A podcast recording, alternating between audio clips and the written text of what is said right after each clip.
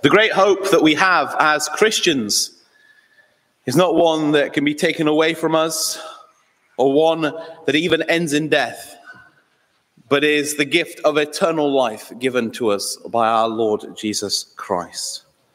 We see a foretaste of that in the passage that we read this morning with the raising of Lazarus and Jesus demonstrating his power over death itself, the ability to conquer death with a word. It is a very famous passage, but it is part of John's gospel. And John tells us explicitly in John chapter 20 that the reason he has given us his gospel and the reason he has recorded these events is that we might believe that Jesus is the Christ, the Messiah, the Son of God.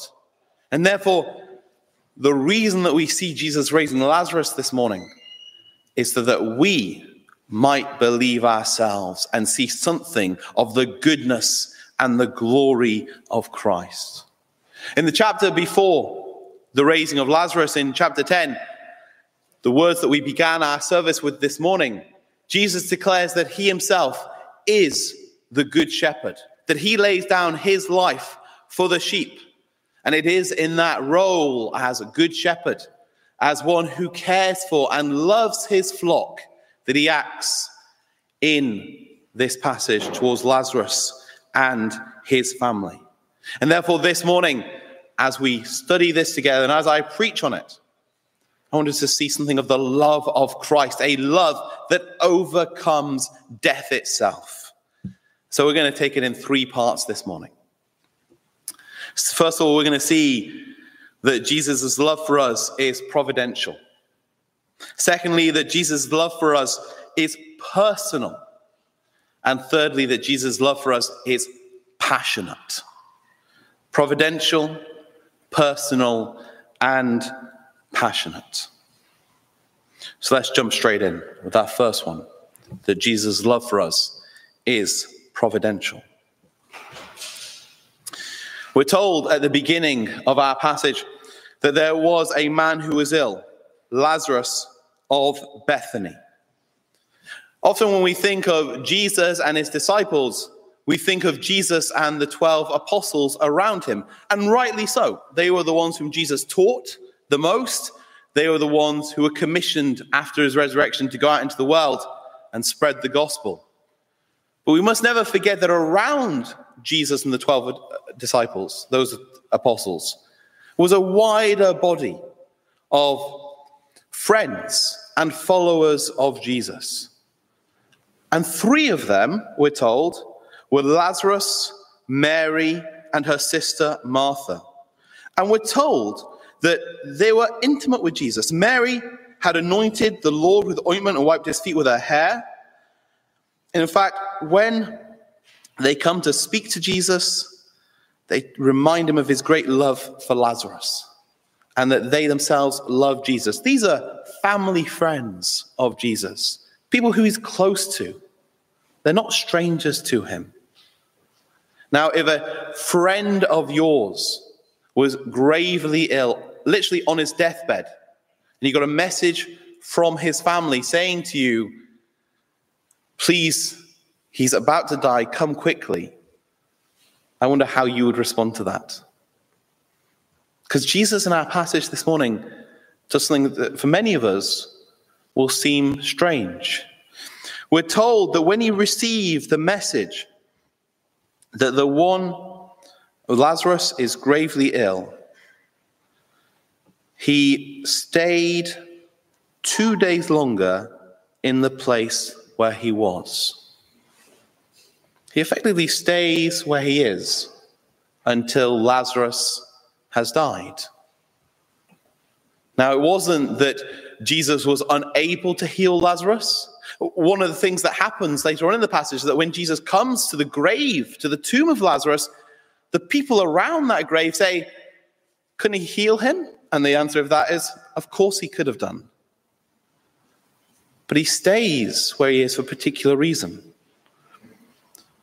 we're told, verse 6 So, when he heard that, that Lazarus was ill, he stayed two days longer in the place where he was.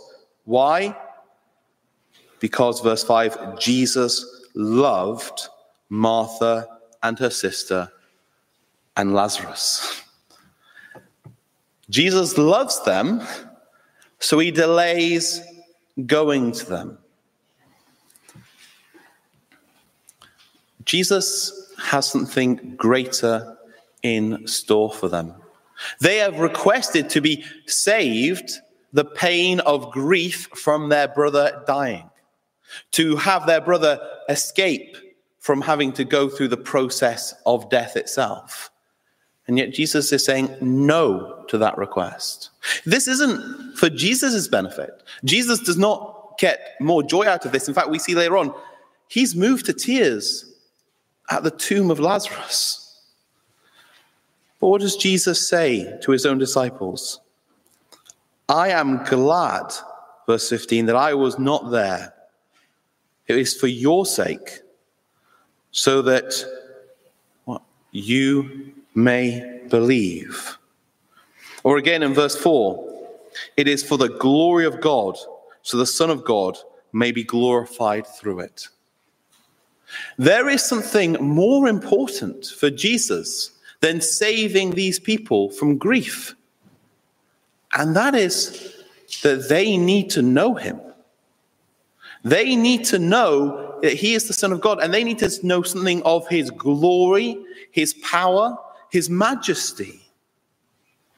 And though, therefore, he does not give them exactly what they want, but he instead gives them what they need. Now, in the abstract, saying the Lord gives us what we need rather than what we always want, it's an easy thing to say. It can sound glib.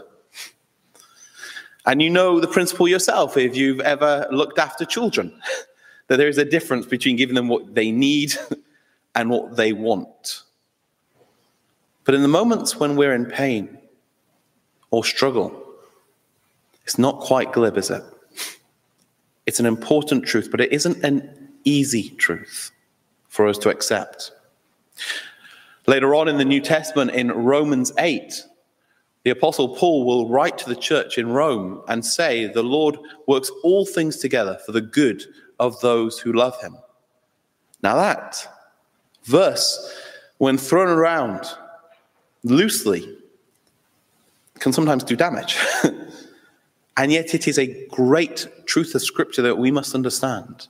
The love of God is providential in that He organizes the events of our lives, He, he is with us through them, but they are ultimately for our benefit and for His glory. Now, we'll come on to say more in a moment of the way in which Jesus loves us. So, this isn't the end of this passage. But there will be some of us this morning who will be thinking, I've prayed to God.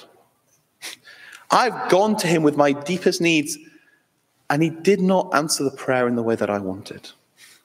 He hasn't given me what I thought I needed. And I need you to understand this morning the Lord has treated you with love even if we ourselves cannot always understand, even if we cannot, from our viewpoint on earth at this moment, understand why the Lord does what he does, he treats you with love and he cares for you. And therefore, do not lose hope. In those moments when the Lord feels distant from you, or those moments when life seems hard, you are no less loved by God than on the days when everything seems to be going right. It is a providential love which we must remember at those moments when we are most likely to forget. Secondly, then, we come to the fact the love of Christ, the love of our Good Shepherd, is, is personal as well. Jesus, after waiting, he goes down to the village of Bethany. And, you know, his disciples do not understand what he is saying. They do not understand what Jesus is trying to do. In fact, Thomas, who later on will get the nickname Doubting Thomas because of what happens at the resurrection. Uh, he always seems to be the most kind of downcast, and his attitude is, well, if Jesus is going to die, we should go with him. Let's all die. Let's all go together. Okay? But that isn't Jesus' intent. When Jesus goes down to the village, he finds that Lazarus has been in the tomb four days. It's a two day walk, so he did wait until Lazarus had died before he went down there. And out of the house comes Martha. Martha, who is a friend of Jesus, runs to him and she says, If you had been here, my brother would not have died. But even now, I know that whatever you ask from God, God will give you.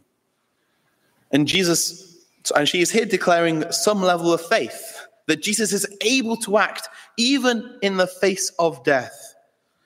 And Jesus goes on to say to her, Your brother will rise again.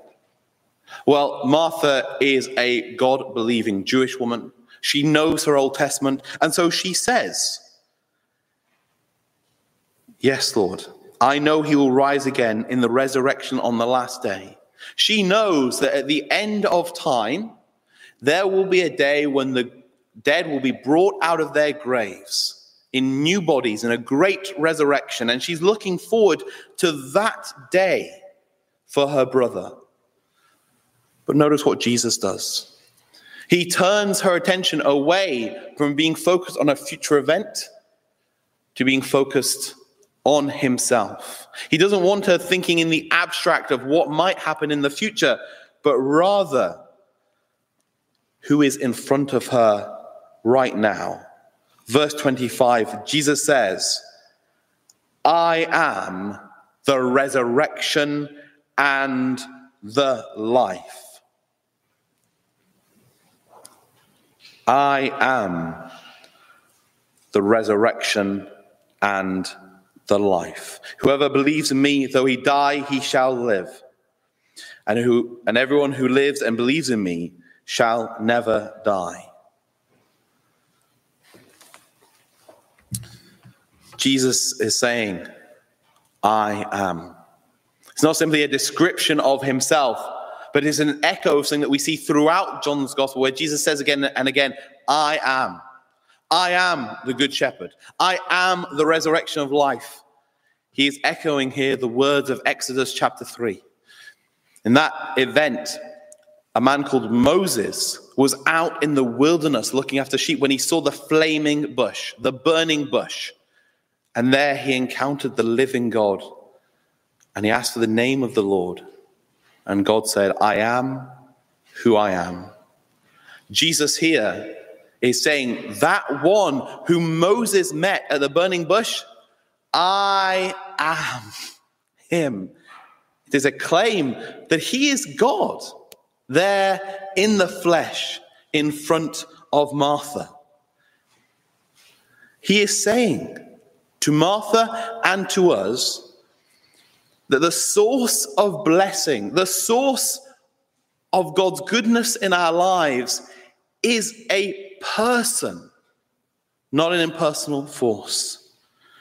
That the blessings of God are not reached by Jesus, they are found in Jesus. That Jesus, in Jesus, all the promises of God are yes and amen. That when we come to know the Lord, it isn't simply facts about Him. And it's not a general belief in a God who made the universe and is out there somewhere, but it is to come to know Jesus. And if you have Jesus, you have everything the Lord has to give you. This morning, if you are trusting in Jesus, you have every blessing from God. Every blessing. Nothing is held back from you. Nothing about your future will be removed from you. You have it all if you have Christ. That's what Jesus says. Whoever believes in me shall have eternal life. They will never ultimately die. They will not be lost to the grave. It is personal because it is located in a person. The love of God is located in a person. But it is personal in another way as well. Because of the question that Jesus asks there at the end of verse 26 when he says to Martha, Do you believe this? Do you believe? And Martha responds, Yes, Lord, I believe that you are the Christ, the Son of God who is coming into the world. It's a wonderful declaration of faith, isn't it? She says, I believe that you are who you claim to be, Jesus. You are the Christ, you are the Messiah, you are the Son of God, you are divine in front of me today. Yes, I believe. What about us? What about you? How would you answer this question that Jesus asks Martha, that is posed for us in this gospel to each one of us? Do you believe? Because if you do believe, then you have eternal life. You have it all. But notice the question Do you believe? It, the question is not, have you stopped sinning and started living a good enough life for God yet? That isn't the question. It's not, did your grandmother take you to Sunday school when you were a child? and you have a good family lineage. Sometimes in the church, we can get wrapped up in comparing ourselves to others. You know, I, I'm not a great saint. I'm not a great Christian. I'm not compared to that guy across there. He seems really holy, but at least I'm not as bad as that one across there. That isn't the question, is it? It's not where do you rank in your personal league table, but you alone. Do you believe? It's not even can you find Malachi in your Bible without using the contents page? It's not even do you believe without any doubts or questions because we read in this passage that Martha has doubts, doesn't she? What did she say to Jesus? If you had been here, my brother would not have died. That's an accusation. That's a challenge to Jesus. And yet she believes despite, or may I say, with her doubts. My friends, the love of God is personal because it is found in a person, and it is personal because each one of us must confess that we believe in Jesus. Do you believe this morning? Finally, then, we move on to the fact that the love of Jesus for us, the love of our Good Shepherd, is passionate. After Jesus has met with Martha, Martha goes and gets her sister Mary. And Mary meets with him outside the village. She, she comes out to see him. And Mary comes to Jesus and says, You know, my brother had not, have, sorry, if you had been here, my brother would not have died. She weeps. She collapses at his feet weeping. And Jesus asks to see the grave. And as he comes to the grave, we get in verse 35 what is the shortest verse in the English Bible Jesus wept. It's a reminder for us of the great truth that we're told about in Hebrews chapter 4 that we do not have a high priest, we do not have a Lord Jesus who is unable to sympathize with us in our weaknesses, but is one who has been tempted in every way, yet is without sin. One who knows what it is to feel grief, hunger, exhaustion, pain, loneliness. One who cares for each one of us and knows what we are going through with this passionate love of his. Indeed, we see in this very passage that Jesus treats people as individuals in the way that they need to be treated.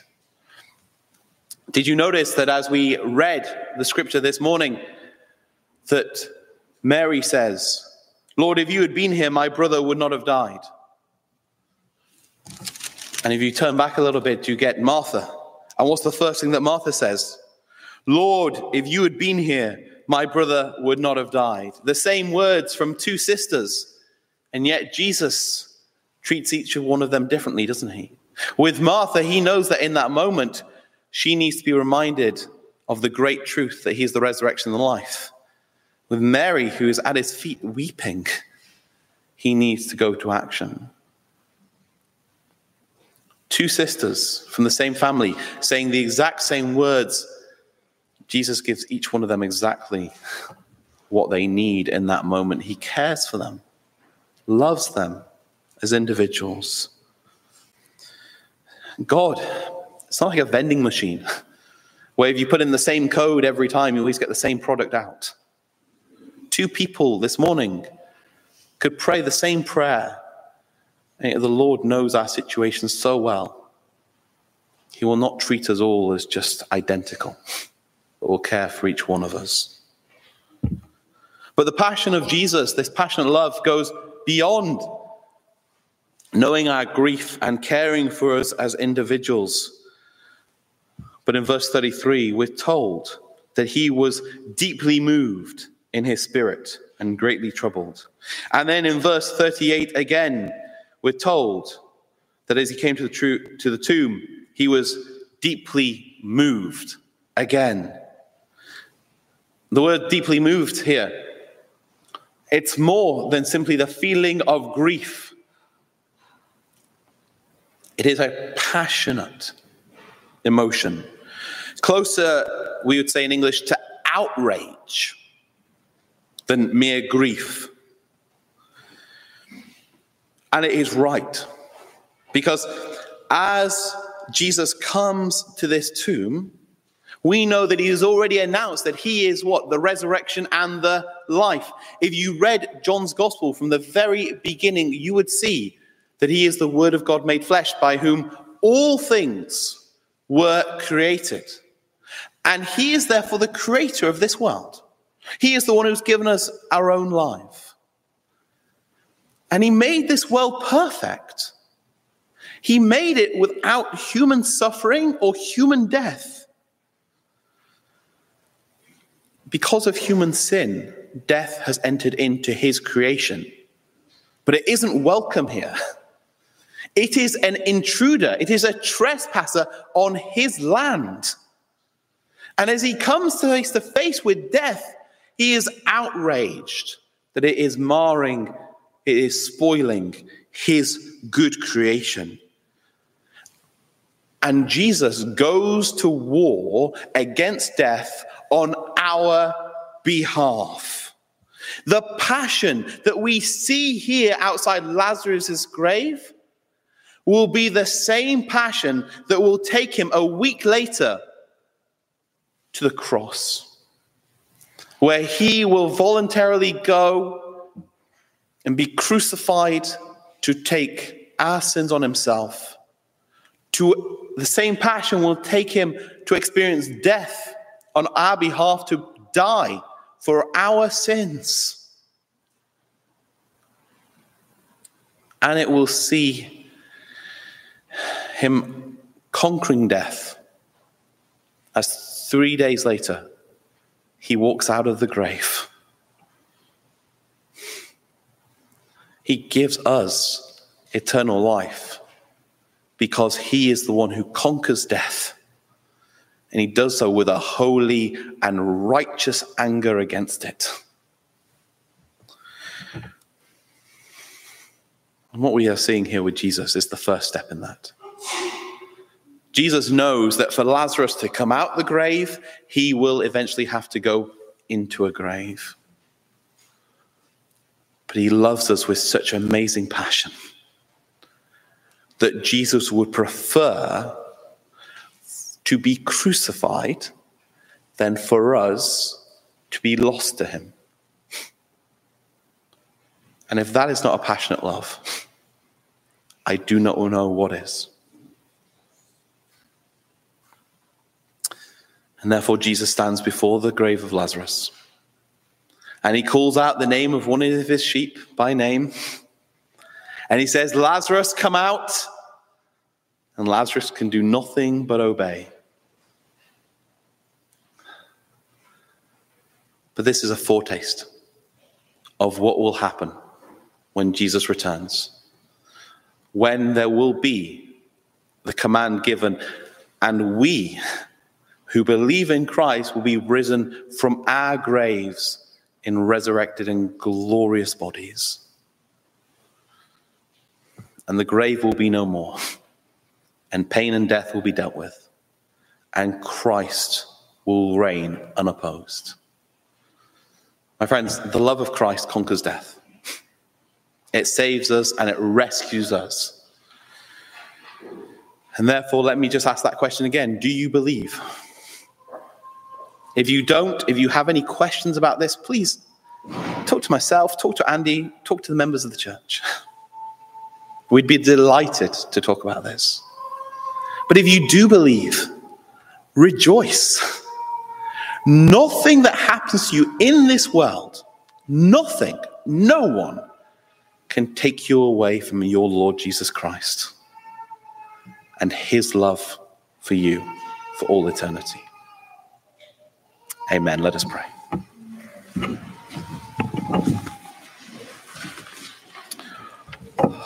Heavenly Father, you have given your only begotten Son so that we may live. How wonderful, how glorious. The grave is conquered, our sin is paid for. Lord, please may we always remember this fact. Nothing in this creation can remove us from the love of God which is found in Christ Jesus. Remind us always, Lord, that when we are going through tough times, you love us as much as when we go through good times. Remind us also, Lord, that we will be kept with you for all eternity. And that in you, in Jesus, all the promises of God are yes and amen. Lord, we praise you this morning. In his name, amen.